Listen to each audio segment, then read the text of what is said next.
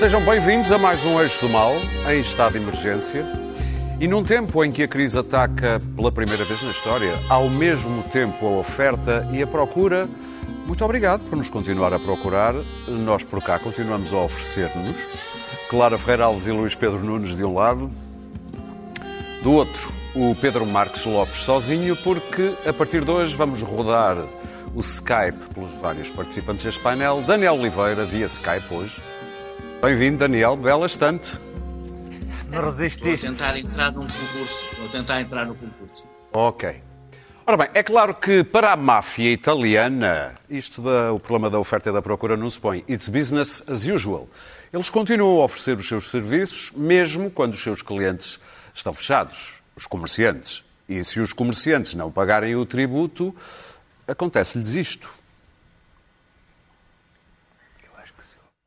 Aí vem, ou melhor, já pôs ali o presentinho à porta do comerciante e aqui está um presente explosivo. Bom, como esperado, o estado de emergência foi hoje renovado por mais 15 dias e nas declarações no Parlamento, Rui Rio atirou-se à banca. A banca não pode querer ganhar dinheiro com a crise. Se a banca apresentar em 2020 e em 2021 lucros avultados, esses lucros serão uma vergonha e uma ingratidão para com os portugueses. Alguém que estava ao meu lado a ver estas imagens, eh, Pedro Marques Lopes, que eu não vou dizer eh, que é o nosso produtor, nem vou dizer que é o Diogo, eh, dizia, parece o Carlos Marx. O doutor Amador. o doutor Amador, exatamente. Ora bem, eh, das medidas que foram hoje anunciadas e que são medidas que se espraiam para várias áreas, como confinamento obrigatório, tem a ver também com o problema dos idosos, medidas que vão afetar o ensino, os reclusos, preços e, e, e provavelmente racionamento de produtos, Coisas podem mexer com a lei laboral ou com os direitos laborais. Enfim, Páscoa no Conselho eh, de Residência. De tudo isto e de mais do que se falou, o que é que tu sublinhas? Eu sublinho que o, o Governo não tinha, nem o Governo nem o Presidente da República tinham muitas hipóteses neste momento que não fosse uh, manter o estado de emergência e alargar os poderes do Estado Central, do Governo, no caso concreto, em relação às medidas que pode tomar. Uh, quer dizer, não, eu percebo alguma preocupação que neste momento exista com a democracia, com as condições que, que, estão a ser, com os poderes tão extraordinários que estão a ser dados ao Governo, que além daquilo que tu, que tu disseste, também compreendem poder nacionalizar empresas, Sim. poder obrigar pessoas a trabalhar, eh, na questão do, do, ser uma desobediência, uma pessoa na altura da Páscoa eh, ultrapassar a fronteira do Conselho.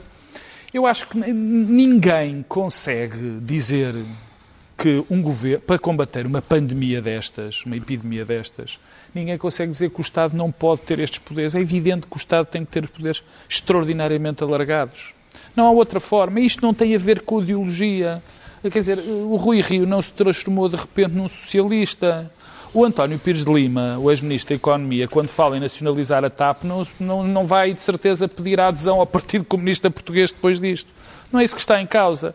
É, neste momento, fundamental haver uma grande força do poder central. Isto é democrático, porque a própria democracia, a própria Constituição atribui, em circunstâncias especiais, este poder, porque há a noção de que uh, há esta necessidade. E esta necessidade advém de várias coisas também. Este poder democrático advém das pessoas, da confiança que nós temos perante, perante, perante as instituições. E eu, desde o princípio, disse aqui várias vezes... tem um vezes, limite temporal definido. Tem Sim. um limite temporal definido. Eu disse aqui no princípio que tinha uma confiança cega no governo. E, e, e, o que eu quero dizer com isso é que é fundamental, nesta altura, termos confiança nas instituições. Se se debela, se há um, um afrouxamento da confiança nas instituições, somos nós todos que estamos em causa. O reforço das medidas tem a ver não só com o facto de termos de parar este segundo pico que se anuncia para abril, tem a ver Aliás, com o- O alguma. Presidente da República falava da Sim. possibilidade de dezenas de Tem- 20 mil. Sim, 10 tem a ver mil, com a mínimo. sensação Sim. que me parece que determinados setores têm de que o pior já passou. Não é verdade. Não é verdade. O pior vem aí. Tem a ver com o facto de vamos para a Páscoa e todos nós sabemos que a Páscoa é particularmente complicada, as famílias tendem a juntar-se, isto é para dar essa mensagem muito forte que isto, este ano, não pode, não deve, não pode acontecer para o bem, para o bem de nós todos. Portanto, há aqui uma, uma, uma, uma, uma medida muito profilática que é dura, que é dura, que vai ter, eh, já o dissemos aqui várias vezes, o discurso tende a repetir-se, que vai ter consequências económicas muito complicadas no futuro, não há dúvida. Mas agora este peso é fundamental para nós conseguirmos parar este surto que aí vem. Isto não é uma brincadeira, É isto mais tem que duro ser... estar ligado a um ventilador. É muito mais duro Claro. estar ligado a um ventilador. Bom, eu, para mim a questão não se coloca. Estamos a viver um momento ex- excepcional eh, que só é comparável àquilo que se viveu na Segunda Guerra Mundial. Porque vamos ter que reconstruir o mundo depois disto. E, portanto, o meu pensamento é evidente que a democracia eh, está suspensa, já percebemos, a famosa, a famosa frase de Manuela Ferreira Leite, os meus movimentos estão coarquetados, eu não tenho liberdade eh, de ir aqui ou ali. Mas é assim que tem que ser.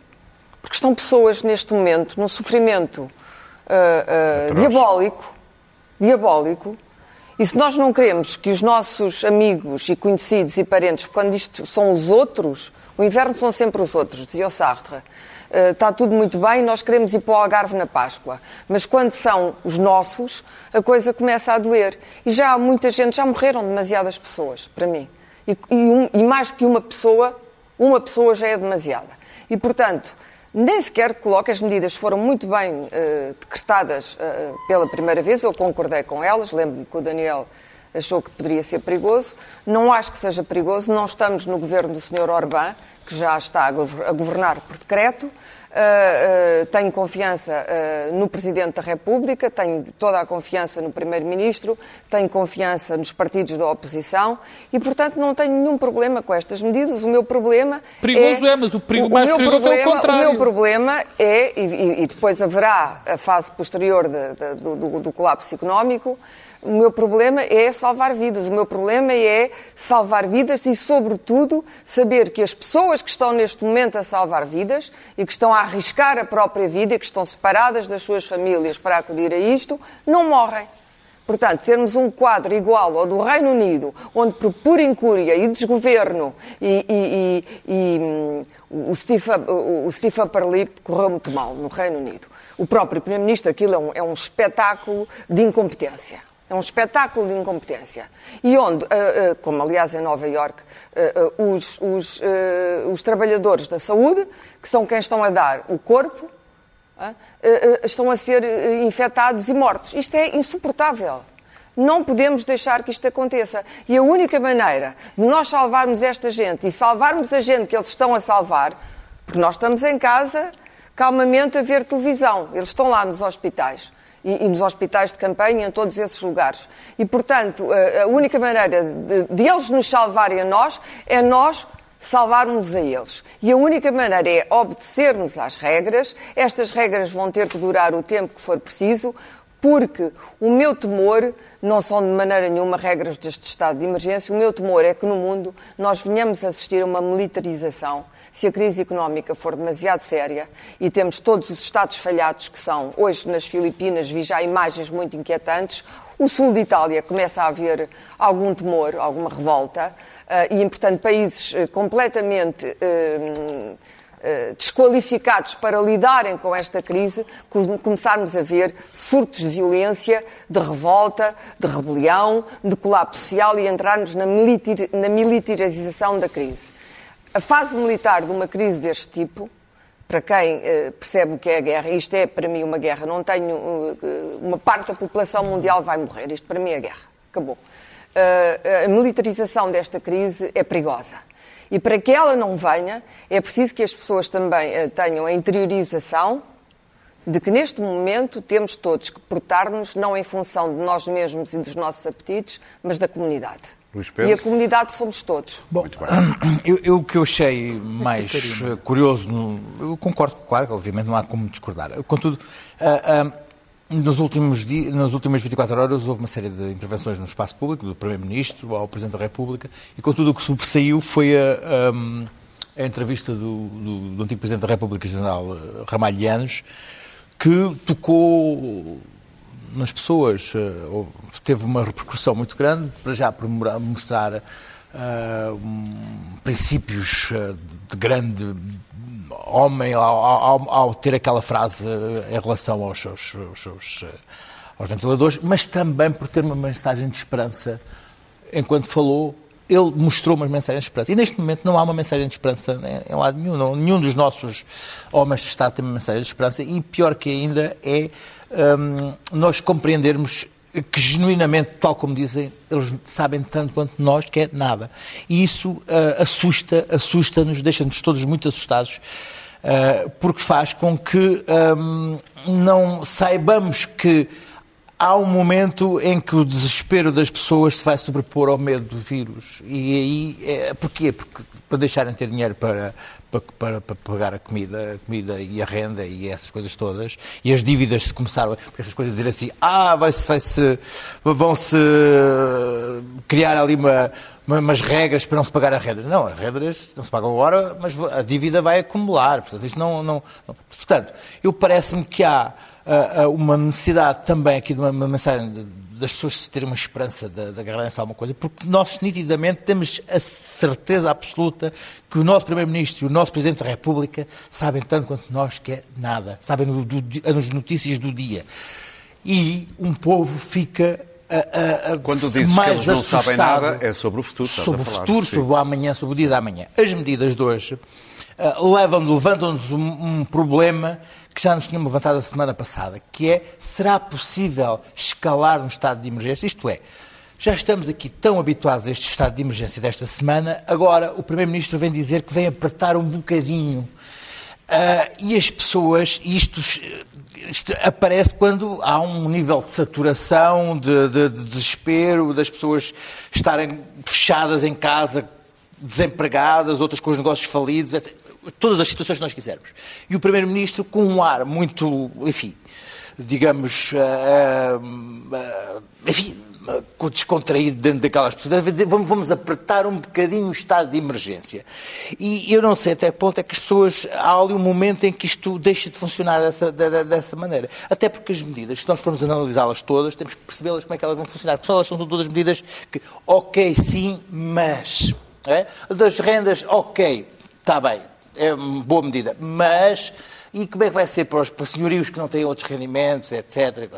Ah, os presos que vão sair, ok, alguns saem, mas ah, e, os- e- e aqueles que ficarem, como é que foi como é vai ser a situação nas prisões e, e- a, a mesma reação de, de alguma, de alguma comunidade e de alguma extrema-direita, como é que vai ser em relação a isto? Ok, mas... Aliás, o os- a Chega proibição, hoje já não foi esta- a favor coisa- destas medidas por causa disso. esta coisa do, do, do, do, do desem- proibir os desem- o o desemprego, que ser, quando, um- quando um, patrão tiver que não tiver dinheiro para pagar e, e- dívida, as dívidas à segurança social, essas coisas todas que forem acumuladas, todas estas, estas medidas que foram apresentadas são interessantes, mas, portanto, há, há- há aqui esta, esta, esta, esta questão desta escalada aos bocadinhos, ir apertando aos bocadinhos conforme se vai chegando a um nível de saturação e de desespero das pessoas, eu tenho algumas dúvidas em relação a isso. Porque normalmente o estado de sítio, quando aparece, é uma coisa que é imposta ao logo com todas as regras das medidas. Deixaram-me dizer então que ah, hoje eu vi o Primeiro-Ministro apresentou estas medidas, eu, eu, ah, ace- aceito-as ainda com condescendência ali, sentado. Mas a tua não dúvida imagino... é que devíamos rejeitar as medidas? Não, não, não. O que, o que nós quisemos, nós, nós colo- colocámos em causa foi, na semana passada, quando este estado de emergência soft foi, foi colocado, ah, permitindo tanta coisa, e agora as pessoas agora vão ter que se adaptar a dar um novo degrau de, de- de- de estado de emergência. Quando elas já estão a atingir um nível de saturação Mas muito eu acho grande que isso é por, por, por aquilo que tu disseste em primeiro lugar, que tens toda a razão. Não, que tens razão, Não, porque e- a e questão do gradualismo é quando é- tu dizes que o, que o Presidente da República e o Primeiro-Ministro sabem tanto como nós, e em larga medida eu concordo contigo, Sim, mas quer dizer, tem a ver como- também... Sim, É, claro, tem a sabem ver é- tanto como os outros chefes Claro, mundiais. claro, Mas claro, lá, claro, qual claro. um povo Mas, precisa- sabe mais mas a do que questão é do ninguém. gradualismo. Um povo- O que o Luís Pedro estava a dizer é, o Luís Pedro diz, é, logo imediatamente. Eu acho, por não saberem, optaram por um gradualismo das medidas O para se gradualismo, adaptar à não o situação. gradualismo máximo é aquilo que já está acontecendo nos Estados Unidos, que são os militares na rua, que, sei que é, que é há quem sabe que Luís de uma mensagem de esperança terminar. e bastou ver o que aconteceu com, com, com ontem com o, o, o general Ramalhantes. É possível, as pessoas querem, as pessoas desejam ter alguma esperança e agarrar-se a alguma coisa, que é o que não têm hoje com que se agarrar, quando há um Primeiro-Ministro que diz assim, olha, ouça, eu também não sei nada. Sei que hoje é assim, eh, para a semana logo se vê. Daniel, e tu? Só sabes que nada sabes também?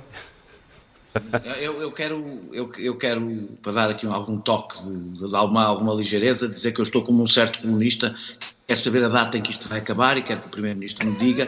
A mim dava-me jeito que fosse à sexta-feira. A mim dava-me jeito a sexta-feira porque eh, assim apanhava o fim de semana e sempre podia gozar o fim de semana. Eh, ou então fazerem como no Turcomenistão, em que proibiram o, o, o Covid-19, a Covid-19, que me parece a melhor, aliás, a melhor solução. Tu não, vais, tu não vais dentro no Turcomenistão por espalhar a doença, mas por espalhar a notícia. A notícia está bem, mas se não souber as notícias também não ficas assustado e podes fazer a tua vida normal. Claro. Ah, ah, ah, mas, ah, não sendo possível, eu acho estas medidas, no que toca ao limite de movimentos, as medidas certas, sobretudo tendo em conta, e isso é importante para perceber o gradualismo das medidas, vamos entrar numa fase da Páscoa, não é? Ou seja, em que os movimentos são maiores e, portanto, é preciso apertar um bocadinho mais, tendo em conta isso. Não vivo, não, não vivo mal com isso. Uh, eu acho que temos que continuar a fazer uma ponderação, portanto, não concordo com a ideia, primeiro uma coisa, depois outra, uma ponderação entre a saúde e a economia, porque a economia vai transformar-se numa crise humanitária e isso é saúde, e porque uh, eu acho que nós temos, a ponderação tem a ver com, esta é uma doença que afeta todos, pode matar todos, afeta mais os mais velhos, como nós sabemos, e, como disse muito bem a Clara, não sei se foi no último, se foi no penúltimo programa, uma sociedade que desiste dos mais velhos é uma sociedade que não se merece. E, portanto, isso eu concordo. Ou seja, nós temos a, a, a, a solidariedade intergeracional obriga-nos a ser inflexíveis no combate ao vírus. Mas asfixiar a economia, confinar toda a gente em casa indeterminadamente, também não é neutro, não afeta todos da mesma maneira e afeta, viola, se ultrapassarmos esse limite, uma solidariedade que eu também acho que é importante, que é a solidariedade social. Não é, não estamos todos nas mesmas circunstâncias. Nem todos os que estão em casa estão nas mesmas circunstâncias e há pessoas que já estão em situações dramáticas. E pessoas que são invisíveis. Nós não temos falado delas, elas aparecem muito pouco. E essa é a parte em que eu sou crítico em relação a algumas medidas tomadas agora, que aliás vão na linha do que vinha antes. Uh, uh, há um alargamento da proibição do direito à greve. Uh, como sabem, a requisição civil permitiu a este governo impedir todas as greves que quis.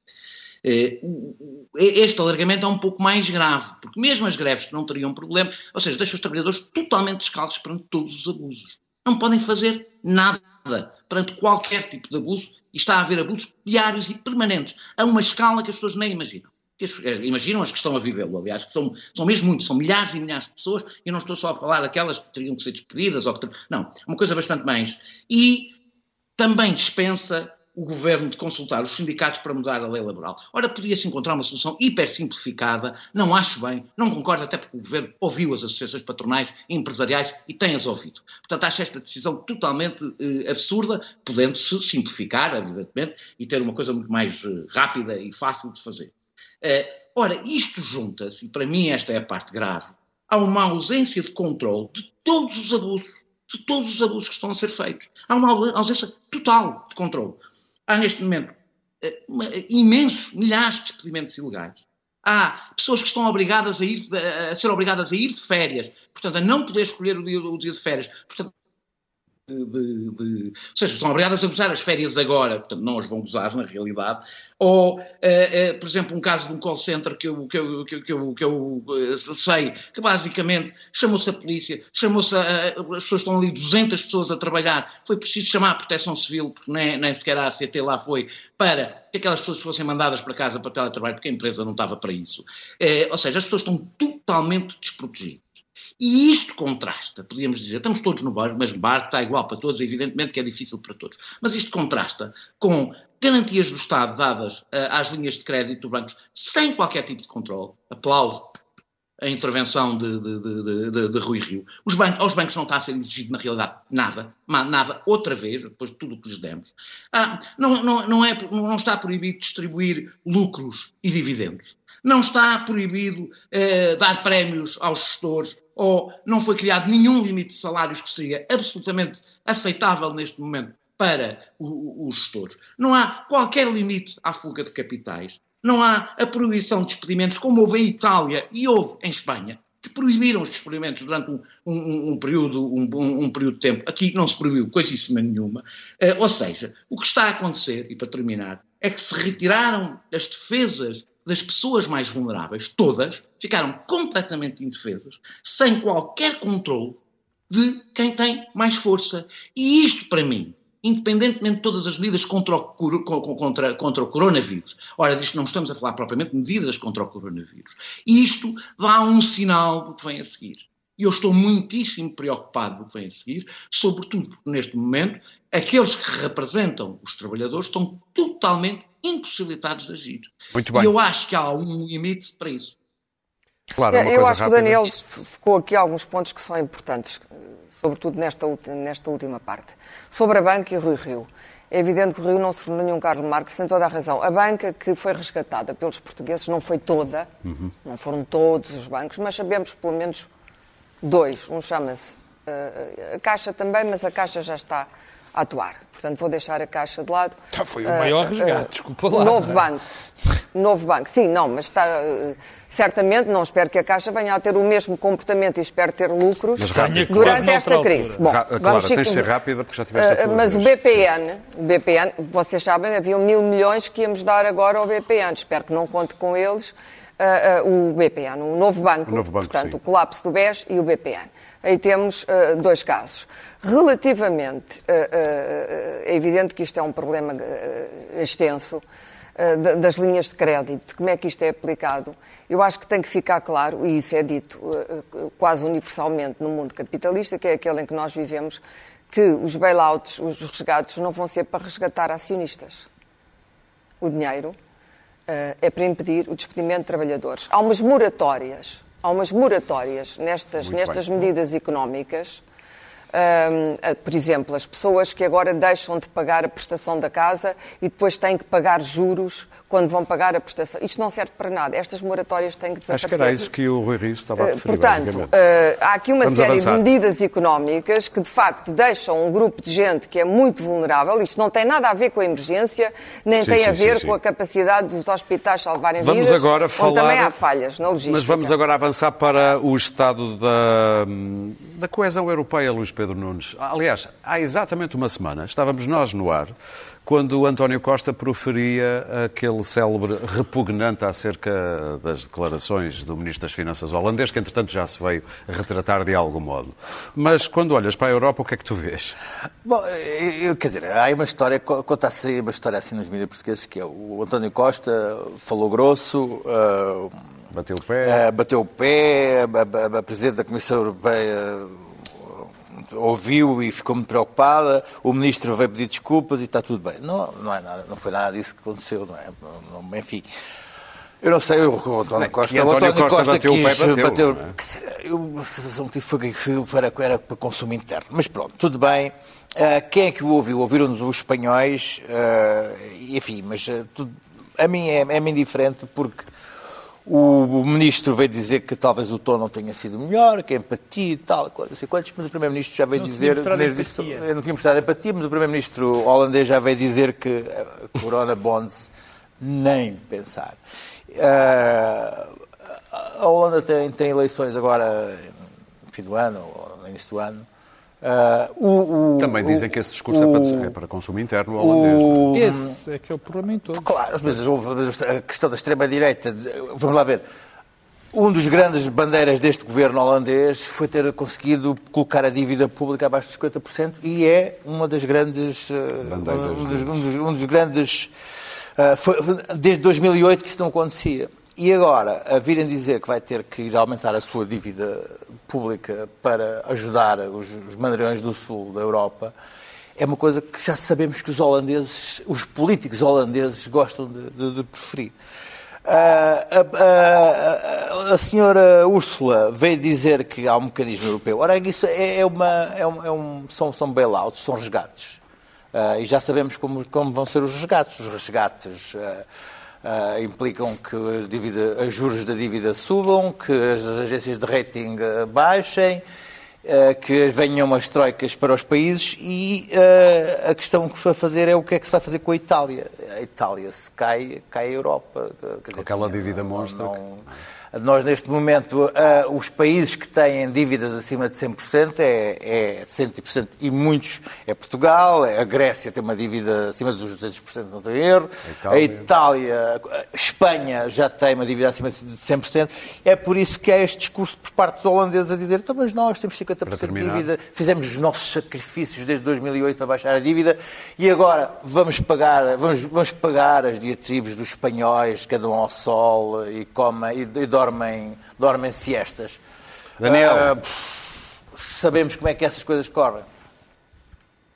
É, nós já sabíamos, ou seja, eu, eh, isto é só o começo. Eu acho que isto é só o começo. É, começou por dizer, a União Europeia começou por dizer gastem, por favor, não há limite, não há limite, ultrapassar é que eu já ouvi.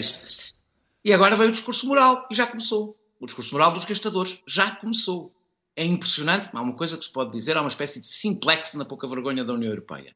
Porque o que antes demorava dois anos, agora faz que em duas semanas. Portanto, em duas semanas passou-se do Gaspem para os Mandriões do Sul.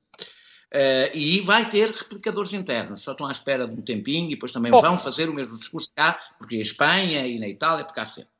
Uh, olha, eu tenho, eu senti orgulho quando António Costa disse aquilo, vou dizer que senti, mas eu acho que ele cometeu um erro numa coisa que disse.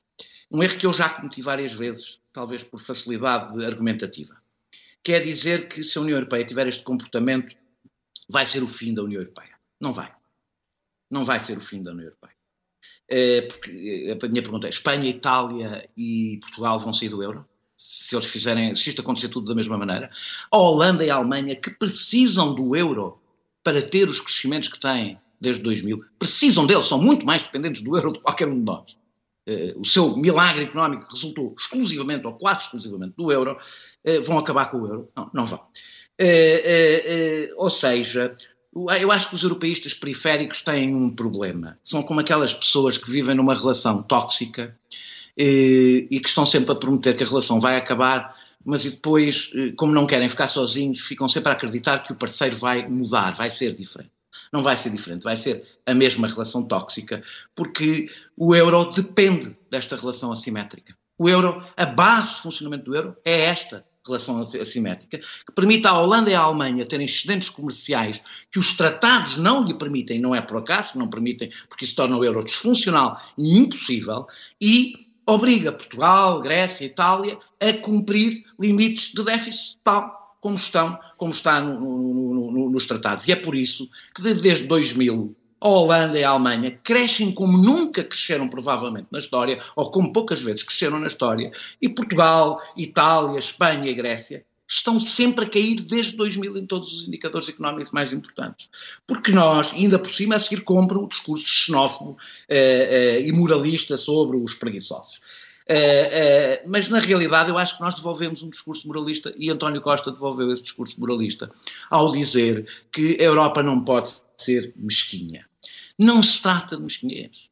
Não se trata de mesquinhez, é, tem a ver com as regras do jogo que nós aceitamos e as regras do jogo que nós aceitamos são regras de um funcionamento assimétrico. E para quebrar essa regra, a única forma de quebrar essa regra é a desobediência. E a desobediência Daniel. significa vou terminar, significa uma aliança entre Espanha, Itália, Portugal e outros, eh, que possam estar eh, presentes para bloquear a União Europeia enquanto não houver uma solução decente para isto. Se nós cedermos, começarmos a ceder, ou nós não somos Espanha, nós não somos Portugal, nós não somos Itália, vai acontecer o mesmo que nos aconteceu em muito pior. Desse ponto de vista, repugnante, deixei a mesma última frase, o último, desde esse ponto de vista, o repugnante de António Costa foi um bom ato diplomático para um dos poucos aliados que vamos ter nos próximos anos, que é a Espanha.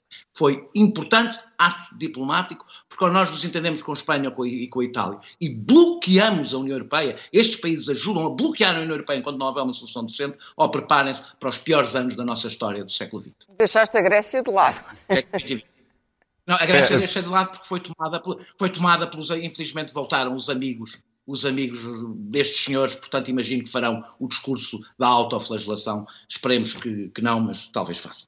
Pedro, achas que António Costa a sabe toda, como se costuma dizer, e fez isto para exatamente estender um, uma ponte para a Espanha a pensar no futuro? Não, acho que não.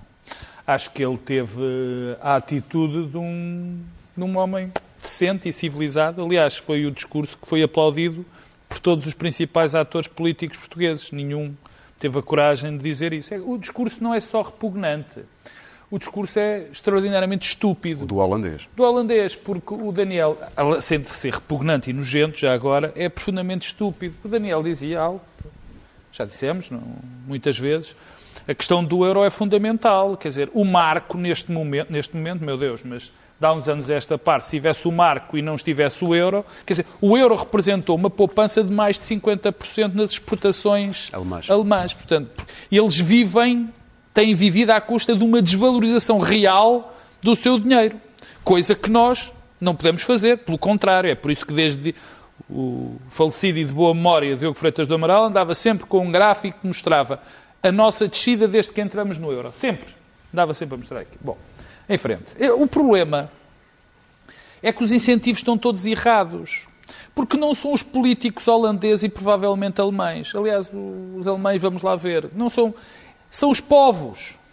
São os povos que estão convencidos disso. Mas há pior. Há pior do que os próprios os povos holandeses e alemães, que acham que nós somos uns. uns, uns ia dizer, cigarras. Ia dizer uns chulos, mas não posso, dizer, não pode dizer isso. são acompanhados por, por, aqui internamente, como foram em 2008, que as pessoas foram convencidas de que viviam acima das suas possibilidades.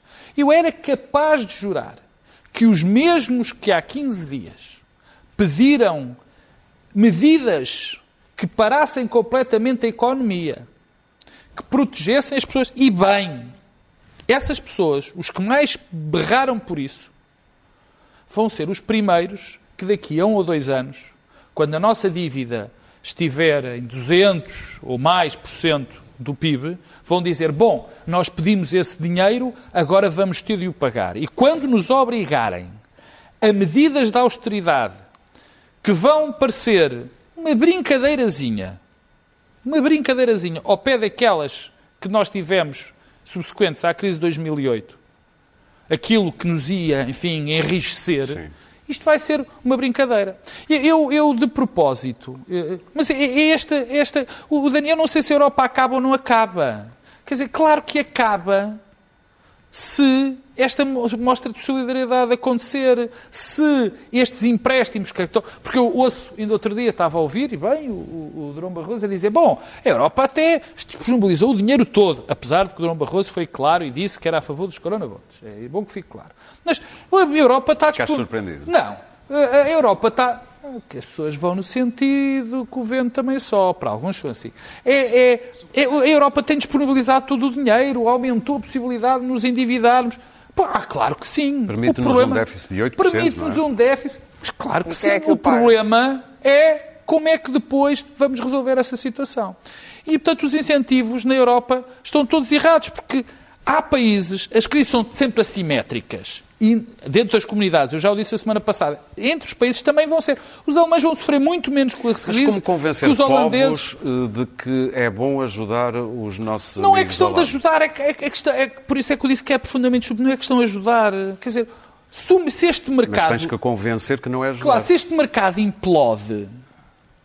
Se o mercado implode, se nos voltamos outra vez para o nacionalismo, uhum. quem não sabe um bocadinho de história Está Quer dizer, é bom que comece, está, está destinado a repeti-la. A Europa não sobrevive desta maneira. Pois, mas a questão como... é que neste momento é esse, é esse a onda, esse é, não é? Pois, é o pior é essa. É essa. Agora, deixa-me, porque eu não, não falei no primeiro, no primeiro momento exatamente das medidas económicas e de uma chamada de atenção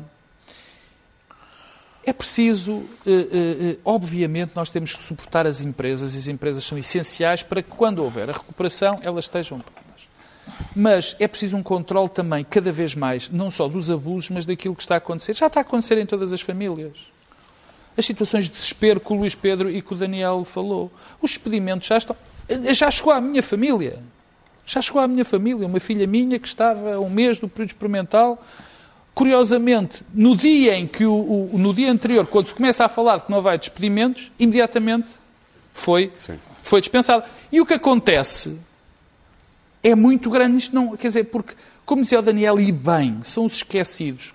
Porque mesmo quem nos ouve, a maior parte das pessoas que, que, que têm opinião, fala-se muito da crise do jornalismo, o problema dos médicos, que é fundamental, os elogios aos, aos distribuidores de supermercados. Vou terminar. Há neste momento um conjunto de pessoas que é sempre esquecido e é muito grande. Gente que vive com o salário mínimo e deixa de o ter. Gente que está confinada em T1s e T2, quando muito, com 4 e 5 pessoas, que vivem momentos desesperantes.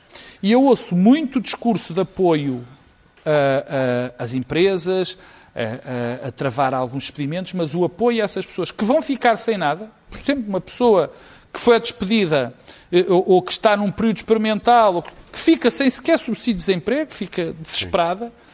e eu acho que esta, esta pessoas que são sempre esquecidas nas crises estão a ser também muito esquecidas claro. e nós não as podemos deixar Bom, cair. eu não consigo hierarquizar as crises. Uma não é mais importante do que a outra. As duas Sofremos são importantes mais. e as duas estão interligadas. E provavelmente as duas têm soluções complexas ah, e, e a sanitária e económica, claro. Sim, sim, sim, não há uma claro. mais importante que outra. Claro. A economia não é mais importante, quer dizer, claro. como, como disse aquele senador republicano do Texas, disse os velhos morrem e ficam os novos e o planeta é outro. Bom. Ou aquelas pessoas tolinhas que andam a dizer, bom, isto é a natureza, finalmente, podemos respirar. Quer dizer, morre a humanidade toda e o planeta fica limpo. Bom, uma crise traz sempre os maçadores, os, os literatos, os, os, os, oportunistas, os que se põem bicos de pés. Uma crise traz sempre toda, toda a espécie sempre, de espuma negra. Há sempre gente que ganha muito dinheiro com as crises. Alguns desses tolos até estão à frente dos respectivos países. Há um deles que nós vemos todos os dias à, por volta das, das, das 8 ou das 7 da tarde e que se chama Donald Trump, e há um então no Brasil que é absolutamente extraordinário e que já, já os, os qualificativos e os adjetivos já não servem, porque já está, como dizia o, o Caetano Veloso, já está para lá de Marrakech, numa das suas canções. Relativamente à Europa, isto é um momento, eh, é um momento eh, eh, muito parecido com o pós, vai ser muito parecido com o pós-45. Só não há, a mobília não está destruída. Os países vão ficar destruídos. E não há América para apoiar no plano Marshall. Não, não há América, não há plano Marshall. O único plano Marshall, mas não se pode chamar plano Marshall, é da Europa. Não me interrompam, por favor. O único plano Marshall, incluído o nosso moderador. O único plano Marshall... tu és virgem nos interrupções, Não, desculpa, claro. mas é que eu estava a falar e de repente Tu quando interrompes também está coisas. sempre alguém a falar. Pronto, uh, vou tentar refazer o pensamento Sim. e concluí-lo. O que eu estava a dizer é que a Europa está a entrar num, num, momento em que vai ter que decidir, de uma vez por todas, que tipo de relação é que vai ter com os países mais pobres. De facto, estar de quarentena ali num dos, num dos andares, num dos duplex, em frente ao Parque Eduardo VII, uh, eh, parecido, um andar parecido com o da sua dona Isabel dos Santos, e estar de quarentena na Brandoa, não é exatamente a mesma coisa. Ou estar de quarentena num palacete no Porto e estar só estou a falar das cidades, mas no campo é igual, e estar de quarentena uh, num, num, num, bairro degradado do Porto não é exatamente a mesma coisa. E a ideia que os países ricos têm uh, é, uh, eu tenho muita pena da pessoa que está em 25 metros quadrados a passar fome, mas eu tenho a minha família para alimentar e não posso, olha, posso dar um cestinho com, com um quilo de farinha e outro quilo de arroz, mas não posso fazer mais do que isso e não posso endividar. E, portanto, é impossível que a mutualização da dívida passe. Os outros países não me interessam muito, nem a Holanda, a Áustria faz o que a Alemanha mandar, nem a Finlândia. É a Alemanha. A Alemanha é a chave da questão. O comportamento alemão. Ora, uma, uma lei destas passaria no Parlamento ou no Tribunal Constitucional alemão? Duvido muito. Duvido muito. A não ser que a Alemanha está numa fase também de degradação e desaceleração da sua indústria. Mas duvido muito que a Alemanha perceba. A Alemanha beneficiou imenso com toda a crise e, e, com a sua moeda, com a, com a, moeda única, a partir de, dois, de 2008. Uh, se a Alemanha perceberá ou não, ou se mesmo que a liderança alemã, que é novamente a nossa conhecida senhora Merkel, mesmo que a liderança alemã perceba a necessidade de mutualizar a dívida, aquilo depois chumba, aquilo depois é chumbado e há forças de direita na Alemanha e dentro da própria CDU. Portanto, eh, e o SPD está no estado em que está. Portanto, aquilo que eu prevejo é que a, a, a Comissão Europeia, a Europa, vai tentar arranjar um, um pense rápido uhum. para meter numa pessoa que está com camaduras de segundo grau. Vai tentar meter um pense rápido. Eu já tenho agora 110 mil milhões, que não são nada, são uma gota d'água. E, portanto, eu prevejo uma frente comum Uh, isso depende muito das lideranças e neste momento as lideranças uh, são favoráveis a isso. Costa, está Sánchez em Espanha uh, e põe a Grécia, e põe a Grécia. A Grécia está com a crise dos refugiados em cima, ainda por cima. E a França. E eu acho que a França vai ser importante. A França, por um lado, não quer estar, não quer deixar de ser um dos países ricos do meio, mas está com dificuldades tremendas. E, portanto, que haja uma frente comum com a França Sim. e com Macron. E eu acho que Macron é, é, é, é um homem inteligente irracional um, para explicar à Alemanha porque é que ela tem que deixar passar isto.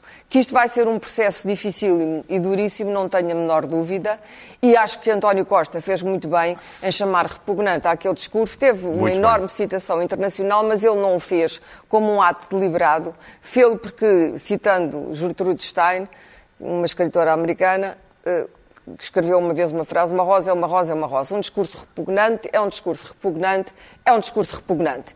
E aquele discurso tem um cheirinho, um cheirinho Auschwitz. Muito bem, vamos às notas finais. Daniel, tu querias falar do que se pode vir a passar nas escolas? Sim, queria. Dia 9 de abril vai ser, vai, vai ser anunciado, mas já começámos, aliás, o estado de, de emergência tem, eh, abre as portas para isso, medidas em relação às escolas. E eu quero me concentrar nos mais pobres. Eh, com as escolas fechadas, é o elevador social que as escolas representam que ficou parado. Eh, e eu devo recordar que há milhares, dezenas de milhares, talvez centenas de milhares de crianças sem computador e internet, sem ajuda familiar, porque a família não tem eh, o apetrechamento cultural para conseguir acompanhar os estudos. E a pergunta é: vale a pena o terceiro período? As duas perguntas é: vale a pena o terceiro período? E se é justo que haja classificação no terceiro período. E o que eu quero dizer é que eh, eh, o terceiro período, se o terceiro período não se fizer, a classe média vai arranjar forma de ter ajuda, de ter explicações, os colégios vão continuar a funcionar até porque têm que receber as propinas e o fosso do público e do privado vai aumentar. E não haver notas é mais ou menos a mesma coisa, porque pais, alunos e professores vão acabar por desmobilizar. É, é, eu acho que a escola tem que fazer um grande esforço no terceiro período para chegar melhor aos mais vulneráveis, que estão total, muitos deles totalmente afastados da vida da escola neste momento, eh, que a avaliação tem que, tem que ser uma, uma, uma avaliação equatita, ai, com equidade eh, e não igualdade, e não, e não igualdade. E para terminar... Eh, ou seja, os resultados finais, a avaliação não pode ser uma forma de avaliar as condições sociais, culturais e económicas como estas pessoas viveram este, este, este, este momento. Tem que haver alguma discriminação positiva. Terminando só para dizer que eu acho de facto que a maior prioridade neste momento da escola são os mais vulneráveis, que são muitos, levar, vão, levar uma tareia na crise e era importante que não fossem já, eh, eh, já não, não, não, levassem já uma rasteira no começo da corrida e, portanto, é muito importante que a avaliação seja uma avaliação que tenha em conta as condições em que cada um esteve a acompanhar e vai estar a acompanhar o terceiro período. Eu estou absolutamente convencido que muito o terceiro bem. período vai ser em casa. Uh, Pedro, nacionaliza-se a TAP ou não?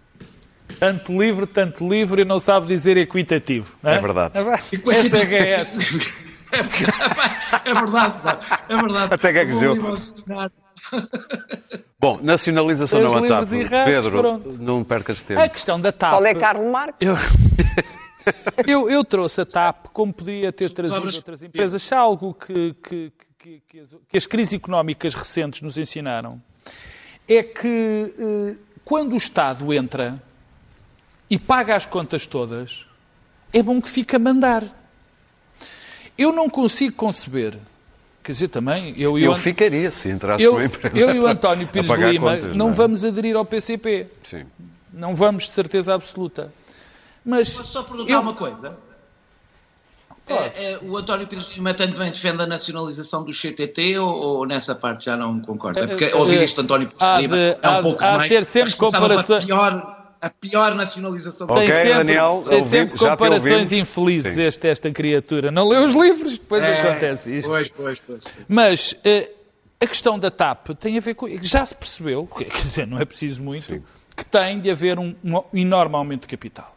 E que os privados podem ir a esse aumento de capital. Só que não vão, como é evidente. muito. Não, não vão, porque não têm, Claro. não conseguem, coitados. Portanto, se o Estado vai mandar, é normal que tome uma posição maioritária. Quem tem as posições maioritárias nas empresas tem que mandar. Mas eu posso falar da TAP como falo de outro tipo de setores importantes nesta altura de crise. E repara uma coisa, eu sou não sou nada estatista. Isto não tem a ver. Nós temos que perceber que nós estamos numa fase em que a ideologia não vale um caracol. O pragmatismo tem que ditar tudo. Isto não é pôr a democracia de lado.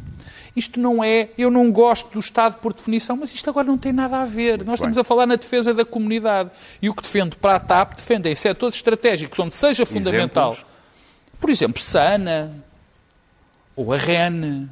Ana. Sim, por Sim, exemplo, sim, se precisar de um aumento de capital e o Estado tiver de bancar, as Ok. coisas não funcionam.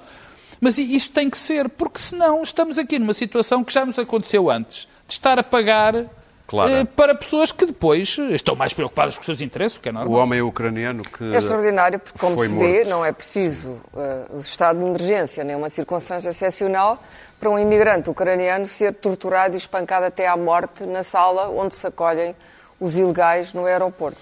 Em primeiro lugar, é preciso ver que aquelas. Eu hoje li uma descrição, aliás, muito boa, no Jornal Público, de como aquilo se terá passado e do lugar onde as pessoas que estão indocumentadas ou que tentam entrar ilegalmente no, no país são postas. Aquilo é uma jaula basicamente, onde os, onde os médicos do mundo vão prestar assistência, mas é uma jaula. São pessoas que estão enjauladas, hum, com pessoas, com guardas, com inspectores do CEF, de Serviços Estrangeiros e Fronteiras, que têm plenos poderes, têm direitos potestativos sobre aquelas pessoas.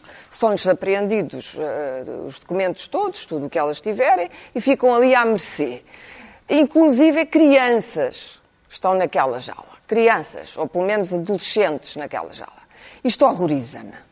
Isto horroriza-me e horroriza, e horroriza as Nações Unidas, horrorizou a Unicef e certamente horroriza as- os, eh, os- os defensores, as, as organizações de direitos humanos. Ponto número um. Número um. Ponto número dois.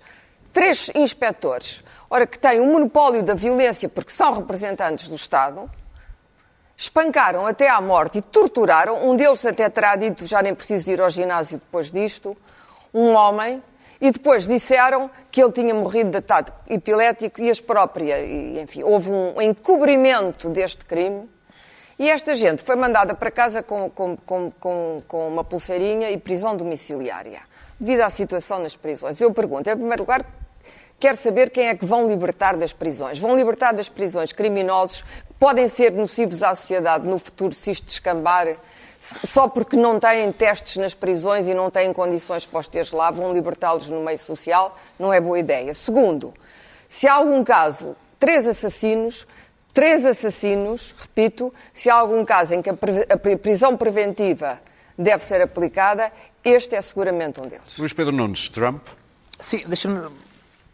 Há, um- há um fenómeno curioso que, enfim, que se percebe é que eh, as lideranças, nesta altura, su- o seu grau de, não é de popularidade, mas de aceitação por parte das pessoas aumenta extraordinariamente. Ah, estamos numa situação, Portugal vive hoje uma situação de, de- de- uma horrorosa angústia e, e desespero, não só com medo do- da, da questão sanitária e do- da doença em si, e as pessoas estão doentes, e, e- mas também com a sua, a sua vida, o seu futuro, o seu dia da manhã. Uh, isto para dizer que uh, nos é um pouco uh, incompreensível perceber como é que Donald Trump, neste momento, tem o maior índice de popularidade desde que começou a ser presidente dos Estados Unidos. Uh, e sabendo nós, ou tendo nós uh, algumas notícias do que é que ele não fez e tem feito uh, pelos Estados Unidos. Os, os, os, dois candidatos do Partido Democrata desapareceram do, do, discurso político, como é evidente. A, Convenção Democrata já foi adiada. o Sanders, o amigo ali do Daniel, não, não desiste. Joe Biden está sem dinheiro. Uh, e uh, os Estados Unidos, neste momento, é o centro da pandemia, se eu aceitar que é. Se aceitar, não aceitam que seja um problema, continuam a considerar que o vírus é um, um certo inimigo uh, externo, não, não, começaram a luta contra o, o vírus porque os, os democratas estavam. No, a ocupar o presidente com o impeachment, é o vírus chinês e a China é que vai ter que, que pagar e uh, a negação de que neste momento os Estados Unidos são o centro da, da, da, da pandemia mundial uh, vai custar algum, a, muito aos Estados Unidos. Deixa-me dizer-te que a coisa é tão, tão, tão, tão trágica quanto isto. O New York Times consegue saber, com base nas movimentações dos telemóveis, quem é que no país inteiro no país inteiro, dos Estados Unidos, Sim. está a cumprir, quais são os Estados que estão a cumprir o confinamento ou não porque uh, vê-se pela mobilidade, mobilidade, dos telemóveis sim. ao longo dos Estados. Muito bem. E os Estados do Sul, que são os Estados ah, republicanos, pura e simplesmente estão-se a marimbar para o vírus. Devo dizer que devemos o vídeo de hoje, a escolha do vídeo final de hoje, a Luísa Costa Gomes, a escritora, tradutora, dramaturga. Ela deu uma entrevista esta semana e dizia que, em muitos aspectos, tudo o que estamos a passar agora nestes tempos de coronavírus lhe faziam lembrar, alguns aspectos, eh, de um segmento do filme dos Monty Python no sentido da vida, quando a morte aparece no meio de um jantar. E eu achei uma excelente ideia para terminarmos hoje o Hoje Estou Mal. Be quiet. Can I just say this at this time, please? Silence! I have come for you. You mean to... Take you away. That is my purpose. I am death. Well, that's cast rather a gloom over the evening, hasn't it? I Don't see it that way, Jeff. Let me tell you what I think we're dealing with here. A potentially positive learning experience that can... Shut up! Shut up, you American. You always talk, you Americans. You talk and you talk and you say, let me tell you something, and I just want to say this. Well, you're dead now, so shut up. Dead? Dead. All of us? All of you. Now look here. You barge in here quite uninvited, break glasses, and then announce quite casually that we're all dead. Well, I would remind you that you're a guest in this house. Oh, oh. Quiet. Englishman, you're all so fucking pompous. None of you have got any balls. Can I ask you a question? What? How can we all have died at the same time?